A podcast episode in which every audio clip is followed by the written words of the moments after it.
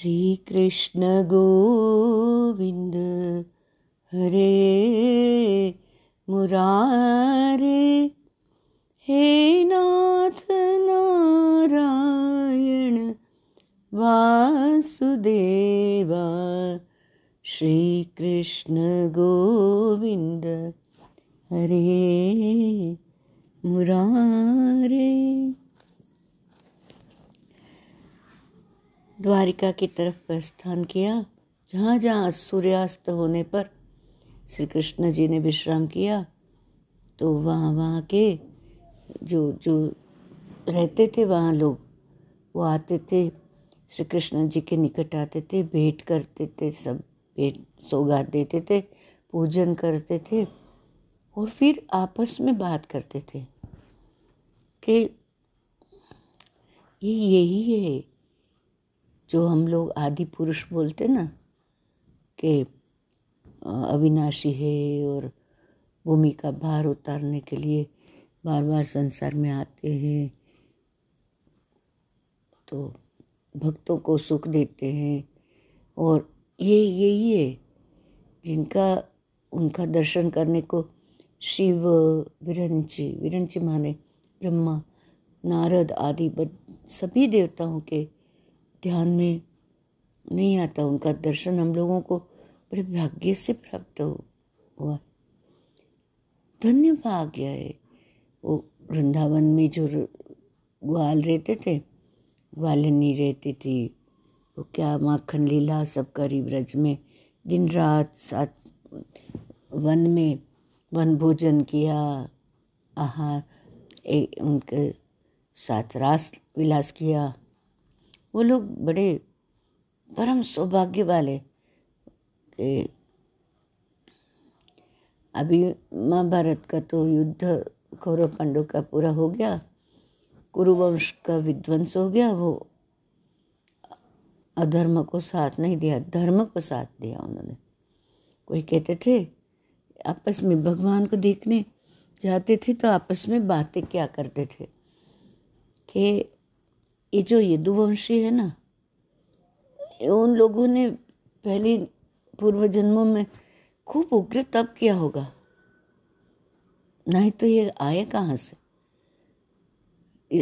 वो तप के प्रभाव से ही, प्रताप से वो लोग, ओ, साथ में एकदम उनके साथ रहना मिला, आनंद मिला सब, कितना सुख मिला।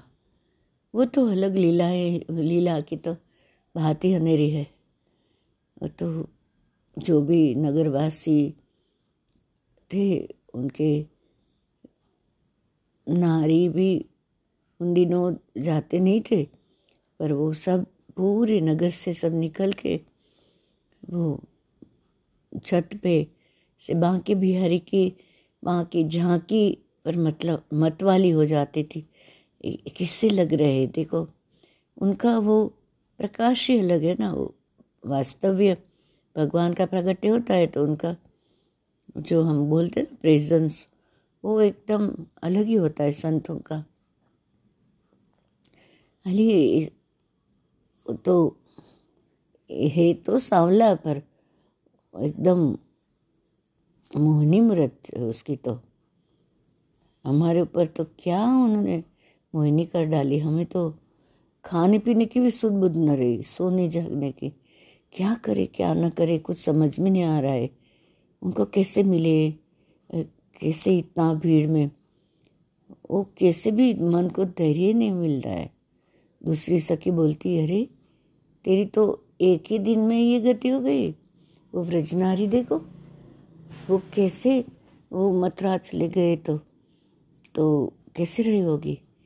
बोली नहीं नहीं ये तो वो तो गोपी तो एकदम उत्तम भाव में थी ये कृष्ण में छोड़ के गए ही नहीं है ऐसे घड़ी में विरह में रोती थी तो घड़ी में बोलते हो तो छोड़ के ही नहीं गए गोपी तो ऋषियों की गुरु है वो एकदम अपने आप में कृष्ण को पा लिया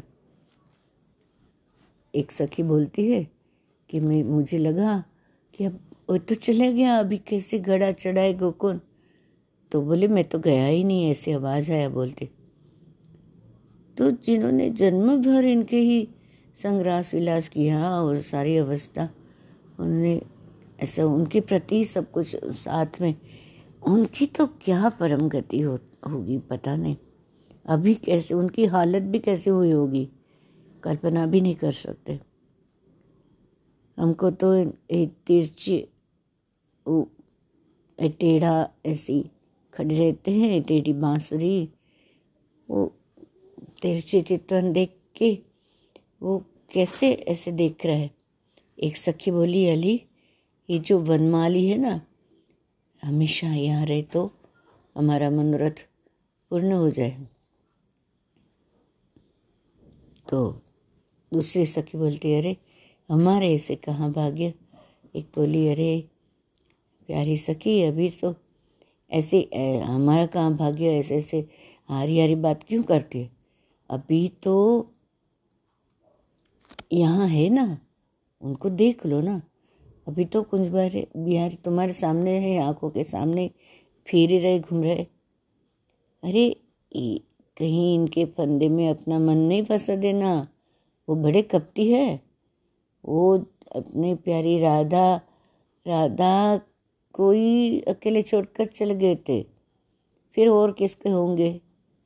सखी, तू नहीं जानती। आपस में बातें कर रही है वो कृष्ण को देख के। तू नहीं जानती? ये जिसकी प्रीति सच्ची होती है ना, उन्हें वो भाव ही पसंद है, प्रेम ही पसंद है। देखो, द्रौपदी की कैसी लज रखी। गज को कैसे ग्रह, कोई भी, किसने भी पुकारा। चाहे गज ने पुकारा चाहे द्रौपदी पूर्ण पुकारा तभी जो ऐसे ही नहीं देते। पुकार बड़ी होनी चाहिए। तड़प होनी चाहिए कि भगवान बस तुम ही और कोई नहीं। तो आ, एक आते ही तुरंत उसी समय। कैसे पहुँचे थे रुक्ष्मणी के बुलाने पर?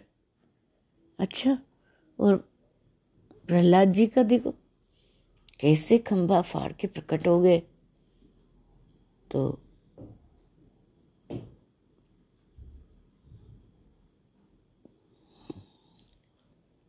ये भारत में तो ऐसा ही है। स्त्री पुरुष हरि के गुण गान गाते गाते आनंदित हो जाते हैं। सूत महाराज कहते हैं शौनक ऋषि, ऐसे ही चलते चलते श्री कृष्ण अनर्थ देश में पहुँचे। अनर्थ देश द्वारका के नजीक है, समीप में। अभी घोड़े थक गए थे, घोड़े तो थक गए तो फिर द्वारकाधीश बोले कि यहीं रहते हैं। तो ये इस प्रकार उनकी यात्रा द्वारका जाती रास्ते में सभी मिलके वो उनके जो स्वरूप है कि वो उसका बहुत ही सुंदर वर्णन किया है श्रीमद् भागवत जी में कि वो जब भी प्रलय होता है ना, तभी जो एकदम अपने आप में विराम कर लेते हैं, वो वही है, ऐसे ऐसे। हर प्रकार की भगवान की महिमा गाई है। घोड़े की भी कदर करते हो थक गए तो अभी ऐसे उधर विश्राम कर लिया। ऐसे के चलो, यहाँ रहते हैं। श्री भागवते महापुराणे प्रथम स्कंदे श्री भाषा टीकायां श्री नाम दशमोध्यायः श्रीकृष्णार्पणमस्तु। फिर आगे एकादश अध्याय में कृष्ण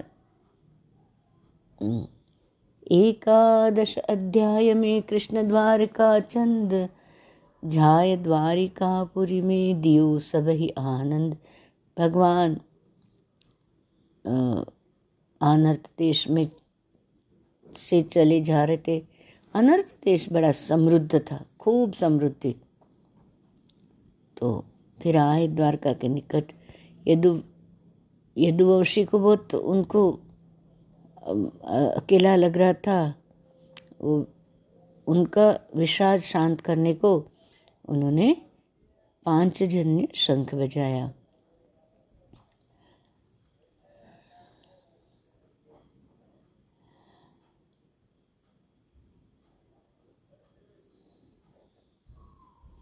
अभी शंख की महिमा बताते वहाँ। शंख के विषय में कहते हैं कि जिसका श्वेत उदर, श्री भगवान के अधर की ललाई से लाल लाल हो गया।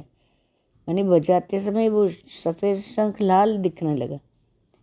कमल जैसा दो हाथ में, बीच में उन्होंने उठाया था शंख। इतना सुंदर शोभायमान दिख रहा था कि मनो कोई लाल कमल का समूह है राजन कैसे बीच में? ऐसे ऐसे ही उनके हाथ लाल दिख रहे थे। तो ये शंख ध्वनि से शंख ध्वनि का क्या महिमा था कि जगत के भय का नाश कर देता है शंख। वो ध्वनि सुन के तो कृष्ण तो दर्शन के लिए तो लालायते ही अभिलाषी थे तो आए भगवान तो सब लोग एकदम आदर सत्कार से एकदम उनको भेंट देते हैं, बहुत पूजन करते हैं। जैसे अभी भगवान को भेंट देने का तो कैसे रहता है? जैसे कोई सूर्य नारायण है, वहाँ दीपदान करे तो कैसे? वो तो वो तो उसके पास तो सब कुछ है।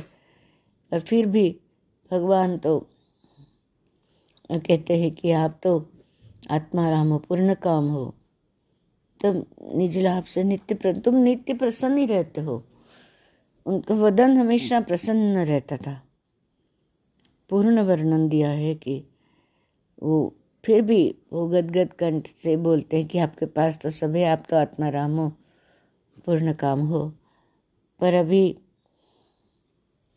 आ, पिता है तो पिता ही रक्षा करता है ना तो बालक कैसे मीठे मीठे बोल बोलते हैं? ऐसे ऐसे द्वारका के निवासी सब कहने लगे कि हे नाथ ब्रह्मा शिव सनकादिक देवता इंद्र से इंद्र भगवान भी नमस्कार करते हैं। तो इस सबको आश्रय देने वाले हो तुम। काल का कहाँ सामर्थ्य आपके पास तो? कहते हैं, ऐसे चरण कमल को ये ब्रह्मा, शिव सनकादि इंद्र सभी नमस्कार करते हैं। कहते हैं, ये स्तुति सुंदर है, हम स्तुति गाएँगे फिर बाद में। हे विश्व बावन, हम सभी की उत्पत्ति आपसे ही तो है। माता ही तुम ही हो, पिता ही तुम हो। भाई भी तुम हो, पति भी तुम पिता, सदगुरु, क्या नहीं तुम, सब कुछ तुम ही हो। भवाय नस्त्वं भव विश्वभावन त्वमेव माताथ सुरत्पति पिता, त्वं सद्गुरुर्नः परमं च दैवतं यस्यानुवृत्त्या कृतिनो बभूविमम् अहो सनाथा भवता स्म यद्वयं त्रैविष्टपानामपि दूरदर्शनं प्रेमस्मितस्निग्धनिरीक्षणानं पश्येमरूपं तव सर्वसौभगम् कहते हैं कि तुम ही हमारे तो सब कुछ हो। आपके तो जो स्वर्ग में रहते हैं, उनको तो दूर दूर से तुम्हारा दर्शन होता है। पर जिसमें सभी प्रकार की सुंदरता हो, कहते हैं सत्यम शिवम सुंदरम। तुम ही हो, सत्य तुम ही हो। तो सुंदरी हो सुंदरता से भरे, कहते हैं तुम्हारी मुस्कान कितनी सुंदर है, वचन कितने। अधरम, मधुरम, चलितम, मधुरम, मधुराधिपते, रखिलम, मधुरम। बहुत सुंदर है वो भजन। ये कहते हैं माँ की ऐसी तेरी चाल, ऐसी आँखें बाकी चितवन से आपके मुख को सदा देखते हैं। इसलिए वो स्वर्ग में से तो उनको दूर से दर्शन होता है। हम लोग ऐश्वर्यवान है। हे अम्बुजाक्ष, हे अच्युत, जब आप अस्तिनापुर को और मथुरा को अपने इष्ट मित्रों को देखने को जाते ना, वह समय हमको करोड़ करोड़ वर्ष के जैसे लगता है। बड़ी मुश्किल से वो समझ जाता है। तो सूर्य के बिना नेत्रों से कुछ नहीं दिखता, ऐसे हमारी गति हो जाती है। प्रजा की मधुर मधुर वाणी सुनकर श्री कृष्ण भक्त वत्सल ने खूब आनंद से सबको अनुग्रह की दृष्टि से देखा और देख देख कर कुशल क्षेम कैसे हो, कैसे कुशल मंगल पूछे। द्वारकापुरी में सबको मिलते मिलाते प्रवेश किया जैसे अपने गुरुदेव आते हैं, या कहीं जाते हैं तो वैसे ही वर्णन ये कैसे लग रहा है? अपने समान जिनमें बल, ऐसे मधु, भोज, दशारह, अर्ह, कुकुर, अंधक वृष्णि वंशोत्पन्न यादव जैसे भोगवती की नाग रक्षा करते हैं, उसी भांति वे द्वारकापुर की रक्षा कर रहे जैसे उपमा बहुत बड़ी सुंदर दी है। वर्णन खूब सुंदर किया है। अब प्रकृति की बहुत सुंदर वर्णन करते हैं। प्रकृति में कैसे वसंत ऋतु ही बनी रहती है तो वन उपवन में एकदम शोभायमान, फल, फूल, लता, सब ऋतु में पुष्प खिलते हैं। और वृक्षलता तो जैसे मंडप बना है ना, ऐसे लग रहे फूल से भरे। वो जहाँ फल होते हैं ना, उसको उद्यान कहते हैं। अभी उपवन क्या, उद्यान क्या तो फूल ही फूल है, पुष्प ज़्यादा हो, पुष्प प्रधान। वहाँ जात जात के फूल होते हैं, उसको उपवन कहते हैं। और बहुत सारे फल है, उसको उद्यान कहते हैं। तो ऐसे खेलने का जो बन है, उनको आराम कहते हैं। ये यहाँ शोभित है।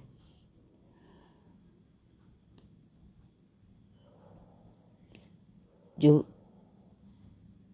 खेलने के लिए मैंने ऐसी प्रकृति की शोभा देखने, बहुत सारे वृक्ष हो, उसको आराम कहा जाता है। और ये जहाँ भी शोभित है, वो जैसे सरोवर में, ताल में कमल कमल कमल कैसे शोभायमान होता है? ताल अकेला पानी हो और कमल हो तो कितना सुंदर लगता है। ऐसे ही अलग ही है।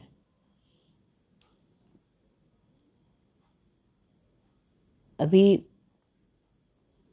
गोपुर द्वार जो एंट्रेंस दे रहते हैं मार्गों में उत्सव हो रहा है, तोरण बांधे बंधन द्वार बांधे। और चित्र विचित्र गरुड़ चिन्ह से अंकित ध्वजा लग रही ध्वजा में गरुड़ का चिन्ह है। यहाँ जयदायक यंत्र भी किसने निकाला है? और खूब झंडे लगाए। कितना वो सब एकदम श्रृंगार किए पूरे नगर को। और वो जो झंडे से क्या होता है? धूप नहीं लग रही है। बड़े बड़े मार्ग, महामार्ग हो, छोटे मार्ग हो, दुकानदारों के मार्ग हो, चौराहा हो, कुछ भी हो, वो झाड़ बुहार करके स्वच्छ है। सब पूरा नगर साफ़ सुथरा किया, सुंदर सजाया, भगवान आ रहे थे। और फिर वो सुगंधी जल का छिड़काव किया था। एकदम खुशबू खुशबूदार लग रहा था। फल, पुष्प, अक्षत, दुर्वा, अंकुर जहाँ तहाँ सब ऐसी अक्षर डालते थे, फूल डाले थे, जहाँ पूरा फैला हुआ था। पुष्प वृष्टि करते हैं ना तो फिर ऐसा फूल फूल ऐसे रस्तों में हो गए, रस, सभी मार्ग में। और मंदिरों के हर एक द्वार द्वार पर दधी, अक्षत, चंदन, पान, सुपारी, फल, फूल, कंचन के कलश, सोने के कलश सब। फिर बलिदान धूप, दीप, ये सब पूजाओं की तैयारी थी, खूब शोभा दे रही थी। ऐसे द्वारका की इतनी सुंदर वो मार्ग में से देवकी नंदन निकलते हैं, भगवान श्री कृष्ण। सबने सुना कि आ रहे तो वसुदेव जी तो महाबुद्धिमान थे, अक्रूर, उग्रसेन और बलराम बलराम तो कितने अद्भुत पराक्रमी। ये सभी आए प्रद्युम्न चारों देशन जामवती सांब। अत्यंत अश के कारण शयन आसन भोजन खाने पीने का ठिकाना नहीं कुछ नहीं बस भगवान आ रहे तो एकदम सब चल पड़े उनको मिलने। आ, फिर एक गज पूजा करी, गजेंद्र आगे किया तो ब्राह्मण मंगल गाते गाते शंख बजाते हुए स्वागत करते थे। ब्राह्मण वेद पाठ कर रहे थे। वहाँ गंभीर शब्द वेद का उच्चारण हो रहा था। तो ये सब रथ पर बैठे बैठे श्री कृष्ण को देख के सभी नमस्कार करते थे, रस्ते के ऊपर दंडवत करते थे, स्तुति करते, करने लगे। बड़े बड़े यादव थे तो श्री कृष्ण ने भेंट कर अत्यंत प्रसन्न हुए। और सबके मन में एक संकोच था कि आपके पास तो सब कुछ है, फिर भी हमारा ये स्वीकार कर लो, ऐसे भाव था। और फिर जो स्त्री वेश्या भी थी, वो भी दर्शन के लिए रथ पर बैठ बैठ बैठ कर आई थी। और सुंदर सुंदर वो कुंडल ऐसे लगा के। फिर नवरस जानने वाले नट ताल के संग नाचे। ये देखो कितना सुंदर है। मैंने जो भी उधर क्या था अलग अलग जैसे वन उपवन का, उद्यान का, वर्णन किया व्यास महर्षि ने। कितना सुंदर सब। तो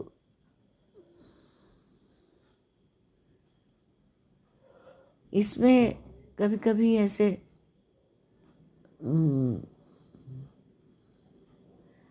ऐसे कहा जाता है ना कि लोकशास्त्र तो गुरु एक ही हो होना ऐसे कहता है तो फिर गुरु तो सबके रहते हैं फिर भी द्वारकावासी प्रजा श्री कृष्ण को क्यों कहा कि आप तो हमारे सबके सदगुरु है ऐसा ये चले आ रहे, आनंद उत्सव करे, नहीं, गुरु आ रहे तो फिर ऐसे भी विचार आता है कि सदगुरु तो फिर असदगुरु भी होना चाहिए। जैसे पाप, पुण्य, जन्म, मरण, हानि, लाभ, यश, अप्रयस, झूठ, सत्य, रात, दिन, ऐसे जोड़ी रहती। तो क्या सत असत, असदगुरु भी रहते क्या? सदगुरु ऐसे क्यों कहा? ऐसे कभी विचार आते हैं? ये तो कहते हैं कि संतो बताते हैं कि पूरा त्रिलोक है ना।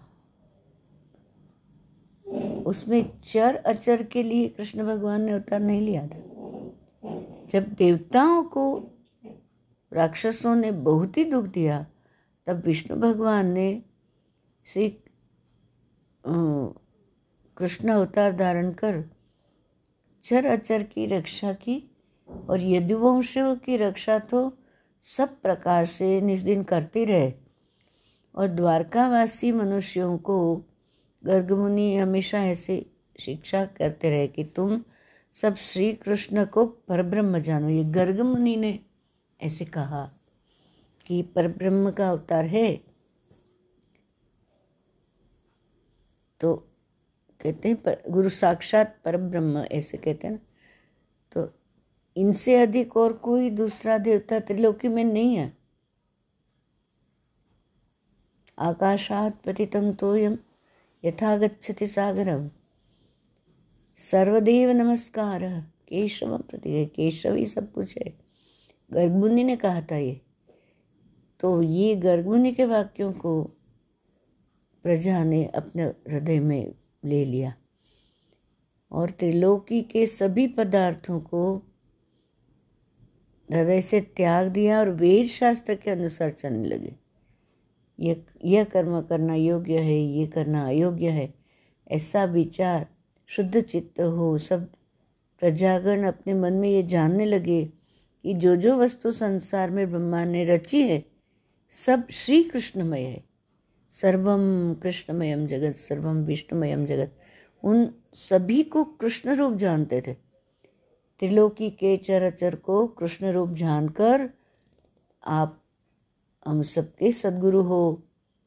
ऐसे वाक्य द्वारकावासी प्रजागण कहते रहे। त्योहारी भगवान आए भगवान आए, इसलिए ये सब पुष्पवृष्टि सब मंदिरों में शोभा, ये घर घर में रास्ते में पुष्पवृष्टि इसीलिए कर रहे थे।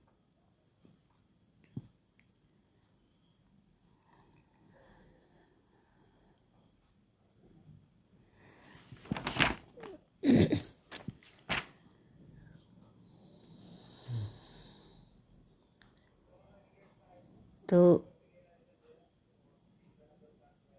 कितना भाव रहता है सभी का?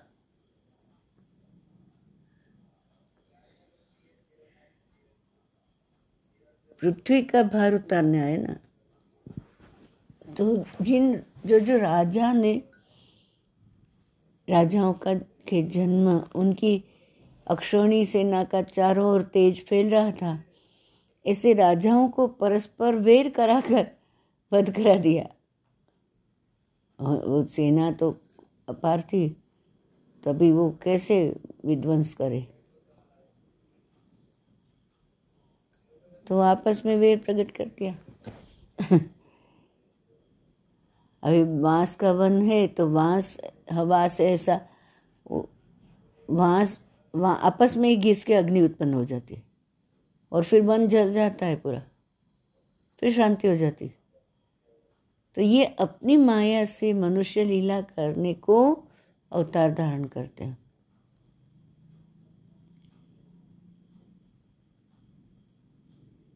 ऐसे संसारी की प्रकार रमन करते हैं, रहते हैं, पर ऐसे नहीं है।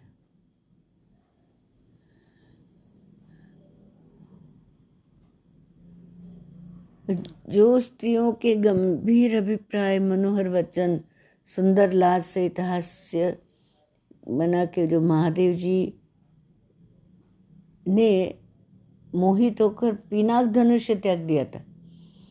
ऐसी वे स्त्रियाँ श्री कृष्णचंद्र जी की इंद्रियों को वश करने को कपट भाव से समर्थ न हुई। सब खराब स्त्रियाँ आके रथ में बैठ के श्रृंगार करके आई। पर यहाँ कुछ चला नहीं उनका। तो उन श्री कृष्ण जी को ही प्राकृत लोग अपने जैसे अपना साथी, अपना मित्र, मनुष्य मानते हैं। पर वो जो अवतार होते हैं वो अष्टधा प्रकृति में रहते हुए भी वो उससे अलग रहते हैं। कहते हैं पंच तत्व और मन बुद्धि अहंकार। ये सभी अष्टधा प्रकृति के वो स्वामी होते हैं। और बोलते, मैं उनसे अलग ही हूँ, मैं तो नौवा हूँ। भगवान ऐसे होते हैं। गुरु जी कहते हैं आई एम द नाइन्थ शरीर रूप देखते हैं, शरीर नहीं है। शरीर में जो है, वो है। शरीर जिसके कारण है, वो है। शरीर छूटने बाद भी जो रहेगा, वो है। श्री कृष्ण तो वो स्त्रियों का यहाँ कहीं बस नहीं चला हो तो। तो असंग रहते हैं।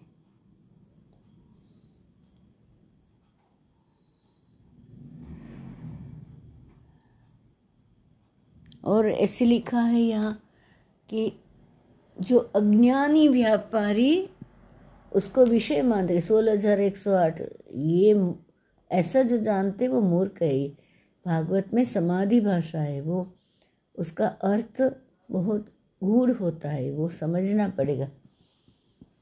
ऐसे नहीं है। यहाँ ईश्वर की, यही ईश्वरता है कि माया में स्थित रहे, स्थित होकर भी वो जो असत है, जो सुख दुख वगैरह माया के गुणों से लिप्त हो जाते हैं, वो नहीं होते हैं। और जैसे बुद्धि माया आश्रित हो जाती है तो बस वो माया में पड़ जाती है, वो ये भगवान नहीं होते हैं। यही फ़र्क है साधारण मनुष्य और अवतार में। वो मूर्ख स्त्रियाँ श्री कृष्ण का प्रभाव को क्या जाने? वो तो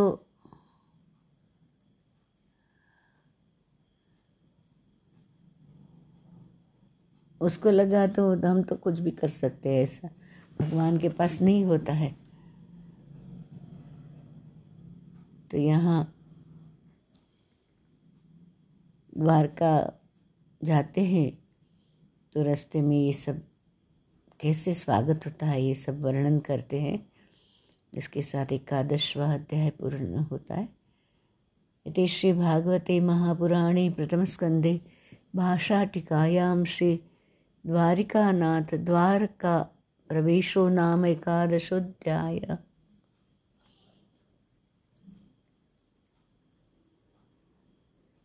नारायण नारायण जय गोविन्द हरे। नारायण नारायण जय गोपाल हरे आगे द्वा, द्वादश अध्याय में, वो पूछते हैं शौनक मुनि सूत जी महाराज से कि अश्वत्थामा ने ब्रह्मास्त्र छोड़ा। उसको वापस लौटाने को तो आता नहीं था। जो उत्तरा का गर्भ नष्ट हो गया था, उसे फिर ईश्वर ने बचा दिया। वो कैसे हुआ ये आश्चर्यकारक घटना? ये जन्म, कर्म, राज, स्थिति, किस प्रकार वो सब ये हुआ? ये शरीर त्याग किया वो कहो और सुजी महाराज, आप ही कह सकते हो तो। आपसे सुनने की इच्छा है। हम हम बहुत श्रद्धा करते हैं। तो आप हमें सुनाइए। तो सुखदेव जी ने जो वर्णन किया था, वो सुख जी बोले कि, हे शौनक आदि मुनि, फिर ये द्वारका तो आए, फिर राजा युधिष्ठिर प्रजा के एकदम, मानो ये मेरी प्रजा पिता के समान करता था। राज्य मस्त, पालन उत्तम तरीके से कर रहा था पर दूसरी कोई चाहना नहीं थी। सब त्याग दिया। श्री कृष्ण के चरण कमल की सेवा करते थे वो। और संपत्ति हो, यज्ञ, लोक, स्त्री, भाई, पृथ्वी, जम्बूद्वीप का राज्य, यश, ये सब स्वर्ग तक पहुँचा हे। शौनक मुनि, जिनका मन परमेश्वर में लग गया, लग रहा है ना, उन्हें देवताओं को भी काम वगैरह, आनंद प्रिय काम से आनंद मिलता है। पर ये भगवान में प्रीति हो गई तो फिर कुछ भी नहीं चाहिए। अभी कोई भूखा है तो तुम फूल माला पहनाओ तो क्या? उसे तो अन्न चाहिए। चंदन वगैरह दे दो, उसको कोई भूखा है तो तो थोड़ी सुख मिलेगा। ऐसे ही युधिष्ठिर का था। कहते हैं, जब, हे भृगुनंदन, जब माता के गर्भ में ब्रह्मास्त्र आया तो क्या हुआ? एकदम तेज तेज हो गया और उसका उष्णता खूब थी, तप्त हो गया एकदम। तो परीक्षित को एक कोई पुरुष दिखा। वो कितना था, उसका साइज़ अंगुष्ठ मात्र। खाली अंगूठा जितना, अपना अंगूठा रहता ना, थंब। कांति एकदम निर्मल थी उसकी। जो परीक्षित ने देखा भगवान को। तो कथा में डोंगरे जी महाराज परम भक्त रहे, उनके, वो कहते थे, सभी परीक्षित को जैसे दिखा, ऐसे ही सभी गर्भ में भगवान को देखते हैं। उनकी कांति निर्मल होती। सुवर्ण समान मस्तक था और खूब सुंदर थे। वर्ण उनका श्याम था। और ऐसे चमकता, बिजली कैसे चमकते, ऐसे बिजली जैसा, बिजली सदृश पीताम्बर पहने थे, ऐसा वो भगवान अच्युत को देखा उन्होंने। लंबी लंबी चार भूजा थी एक अंगूठा जैसे ही था, पर भूजा चार थी उनकी। अति सुशोभित एकदम। कान में मकराकृति कुंडल थे नेत्र लाल लाल थे। हाथ में गदा थी और वो गदा को चारों ओर घुमा, घुमाते फिरते थे वो। और ऐसे एक उल्का कैसे घूमती है तो ऐसे उन्होंने भगवान का स्वभाव तो रक्षा परायण है श्रेष्ठ भक्तों की रक्षा, पुकार जो करते हैं, उसकी करते ही है। कैसे भी करके। भक्त की ही महिमा बढ़ाते हैं तो वो जो गदा थी, वो कौमोद की गदा थी। बार बार घुमा रहे थे गदा। और वो अपनी गदा से ब्रह्मास्त्र के तेज का नाश कर दिया उन्होंने। गदा घुमा घुमा के गर्भ में, उत्तरा के गर्भ में परीक्षित ने ये सब दर्शन किया। जैसे सूर्य आए तो अंधेरा हट जाता है ना कुहर नाश हो जाता है। तो चारों ओर देखा उसने तो उनको लगा कि मेरे निकट कौन घूम रहा है, ये गधा क्या घुमा रहा है? कौन ऐसा अंगूठे जैसा तो है, पर है तेजस्वी, चार तो बुझा है। तो भगवान तो धर्म रक्षक है। तो ब्रह्मास्त्र के तेज को वो ऐसी धर्म रक्षक देह से भगवान क्या कर रहे थे? तेज को दूर कर रहे थे।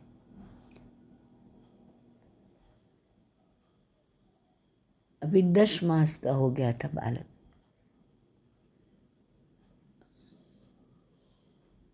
अचानक वो अंतर ध्यान हो गए। तब सर्वगुण संपन्न, खूब ग्रह, अनुकूल ग्रह आए और वंशधारी पांडु के वंश में राजा परीक्षित ने जन्म लिया।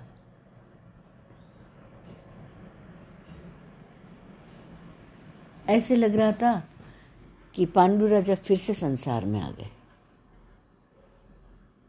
प्रसन्न मन राजा युधिष्ठिर ने फिर क्या किया? जब भी परीक्षित का जन्म हुआ तभी। धौम्य कृपा कृपाधिक ब्राह्मण को लाए कृपाचार्य को लाए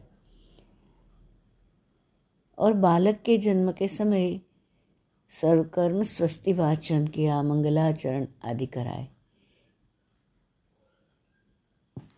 ऐसे है कि जब तक नाल छेदन नहीं होता है तो सूतक नहीं लगता है। नाल छेदन हो गया वो जो माँ के साथ जुड़ा हुआ, वो नाल रहता है वो, नाभि के साथ वो, उसको छेदते हैं, उसके संबंध रहता है माँ से, तब तक वो सूतक नहीं लगता। वृद्धि सूतक लगता है ना, वो दस दिन तक आनंद ही आनंद, उत्सव, फिर उसको कुछ बंधन नहीं रहता है, ये पूजा करना है, ये करना है।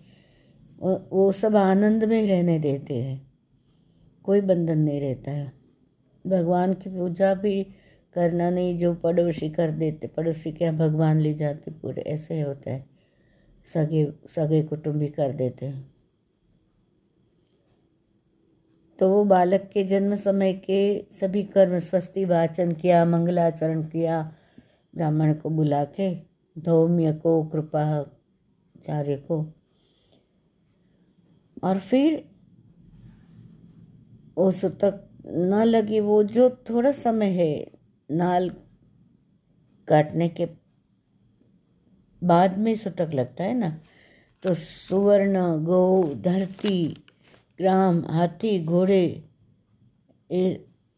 वो जो बीच का जो समय है, बच्चा आया और नाल छेदन हुआ, उसके बीच का समय में वो दान किया जाता है।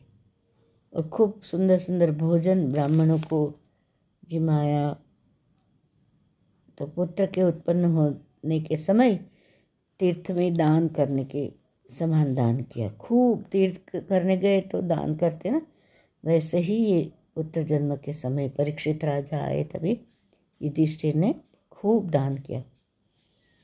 उस समय प्रसन्न ब्राह्मण युधिष्ठिर से बोले, कि हे गुरुकुल के मुकुटमणि, यह पुत्र भी प्रजा पालन में आपके जैसा होगा।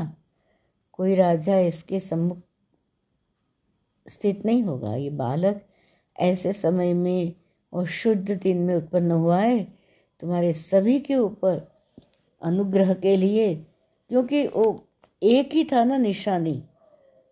वो उसको भगवान ने बचा लिया और फिर कहते हैं कि सभी जो ब्राह्मण को जिमाया, वो सब आशीर्वाद देते कि तुम्हारे सबके ऊपर अनुग्रह के लिए सर्वव्यापक, सबके उत्पत्ति करता प्रभु विष्णु भगवान ने इसकी रक्षा की।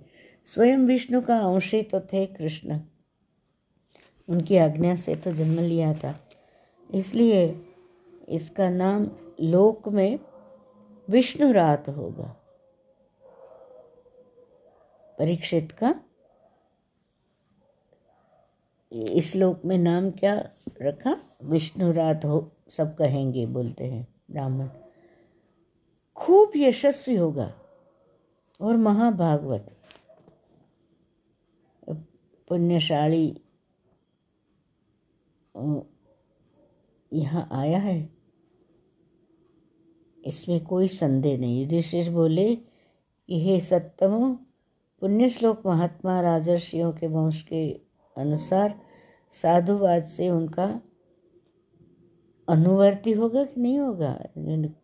एक ऐसे तो ब्राह्मण बोलते कि, हे पार्थ, ये पुरुष प्रजा रक्षक, प्रजा का रक्षण करेगा। साक्षात इक्ष्वाकु के जैसा ब्रह्मण्य होगा सत्यवादी होगा। और दाशरथी श्री रामचंद्र जी के समान होगा। और परीक्षित कैसे जो विष्णु रात नाम बताया कि वो बड़ा दानी होगा। कोई शरणा, शरण में आए तो शरणागत का प्रतिपालक होगा, उसका शरण में रखेगा। राजा शिबी उशीनर देशवासी की ऐस कैसे है? वो सब बड़े बड़े राजा ऐसे होगा वो। उशीनर देशवासी शिबी ने अपना मांस बाज को देकर शरणागत कपोत की रक्षा की थी। तो इस यश तो बहुत पूरा संसार में यश फैल जाएगा उसका। इतना यशस्वी होगा। और याग्निकों में वो भरत समान यश विस्तार होगा खूब प्रशंसा करी। और धनुषधारी में अपना है ना सबसे आगे अग्रणी ससरार्जुन अर्जुन की नाई अग्नि के समान दुर्दर्श, सागर के समान गंभीर भी होगा। और सिंह के समान विकराल होगा। फिर धैर्य कैसा होगा उसमें? हिमाचल जैसा। अडग। सहनशील वसुंधरा की तरह। और माता पिता के जैसा सहनशील होगा। फिर कहते हैं कि साम्य भाव में वो परीक्षित कैसे होगा? ब्रह्मा के सदृश होगा। और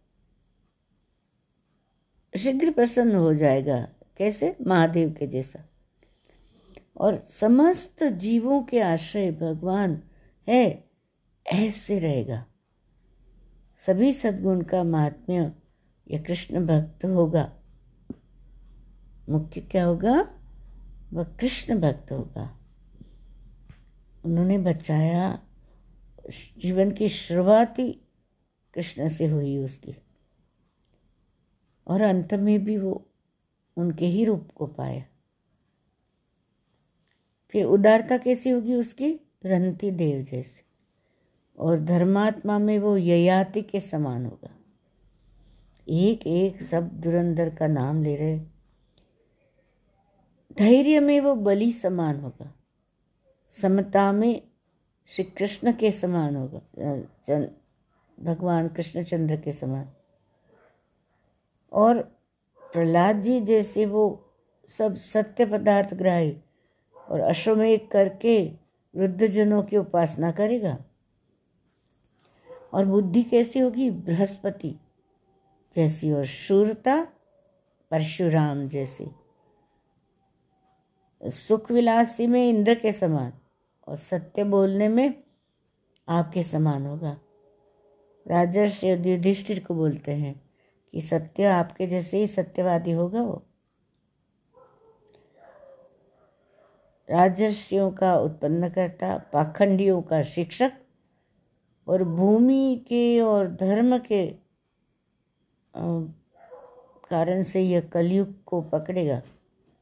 ब्राह्मण के पुत्र के शाप से, तक्षक सर्प के काटने से उसकी मृत्यु होगी। पहले ही सब बता दिया। सबका संग त्याग कर, श्रीमद् भागवत सुनकर श्री वैकुंठनाथ के वैकुंठ को प्राप्त होगा। भागवत की महिमा यही है कि जब भी सुखदेव जी महाराज ने उनको कहा कि अभी कुछ पूछना है, कोई संशय है तो बोले, जब तक मैं रहूँ तो तक्षक नहीं आएगा। बोले, नहीं, मुझे अभी आपके श्रीमद् भागवत की कथा से पता चल गया कि जो मुझमें है वही तक्षक में है। तो कोई भेद नहीं है। अभी अभय वर दे दिया है आपने। और फिर वो अपने आप में स्थिर होके वो दिव्य स्वरूप धारण कर लेता है और गति हो जाती है और उसके बाद फिर तक्षक नाग उसको एक ऋषि वचन निभाने के लिए तो पहले ही भागवत से उसको आत्मज्ञान हो जाता है। आत्मा की यथार्थता जानकर व्यासदेव, सुखदेव से ज्ञान सुनकर वो श्री गंगा जी में देह त्याग करके अभय पदवी को प्राप्त होगा। ज्योतिषी, ब्राह्मण, पंडित लोग ये वचन राजा से कहकर सब आए थे वो। उनका नाड़ छेदन के पहले उन्होंने खूब दान किया ना वो भोजन वोजन दिया थे। उस समय सबको खूब दक्षिणा दी और वो अपने अपने स्थानों में चले गए। और संसार में वो कहते इनका नाम परीक्षित विख्यात हुआ, क्योंकि गर्भ में श्री कृष्ण का दर्शन किया और उनके ही ध्यान में रहकर सब जनों की परीक्षा करते रहे। मैंने वो देखते रहे, भगवान जैसे ऐसे कुछ बाद में तो दिखा नहीं ना तो वो यहाँ भगवान है, ऐसे देखते रहे। और फिर परीक्षित बड़े होने लगे, ऐसा जैसे चंद्रमा कैसे शुक्ल पक्ष का चंद्रमा बढ़ता है, वैसे वो तो पूर्ण चंद्र हो गए। जैसे चंद्रमा के तेज पूर्णिमा को तैसे बहुत आगे बढ़े।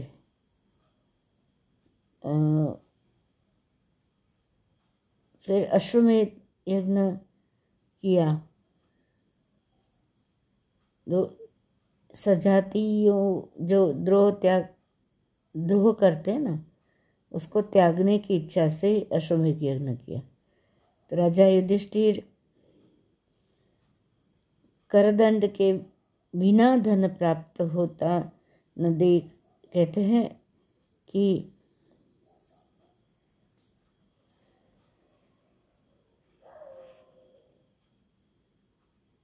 कि कुछ सोचा समझा नहीं, ऐसे ही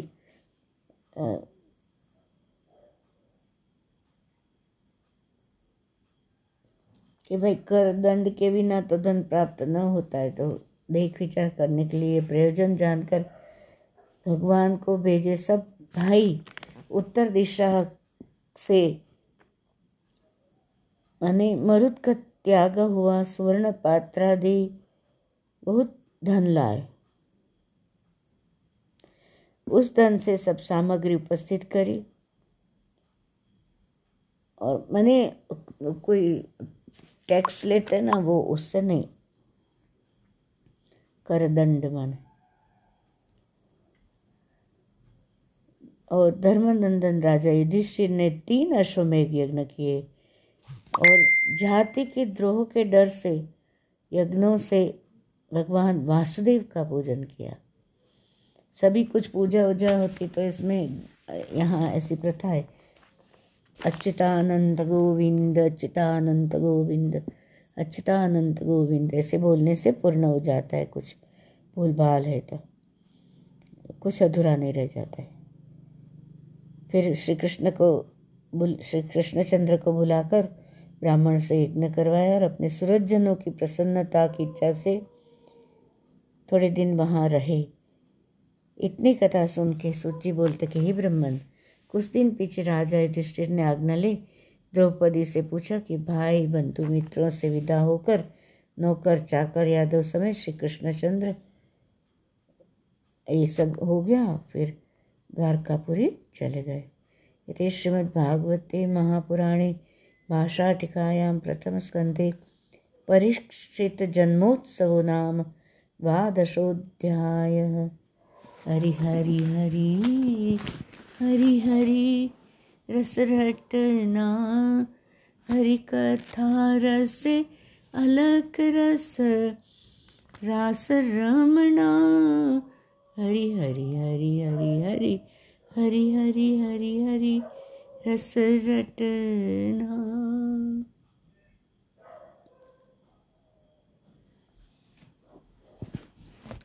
अच्युतानंत गोविंद गोविंद गोविंद अच्युतानंत गोविंद अच्युतानंत गोविंद अच्युतानंत गोविंद हरये नमः हरये नमः हरये नमः।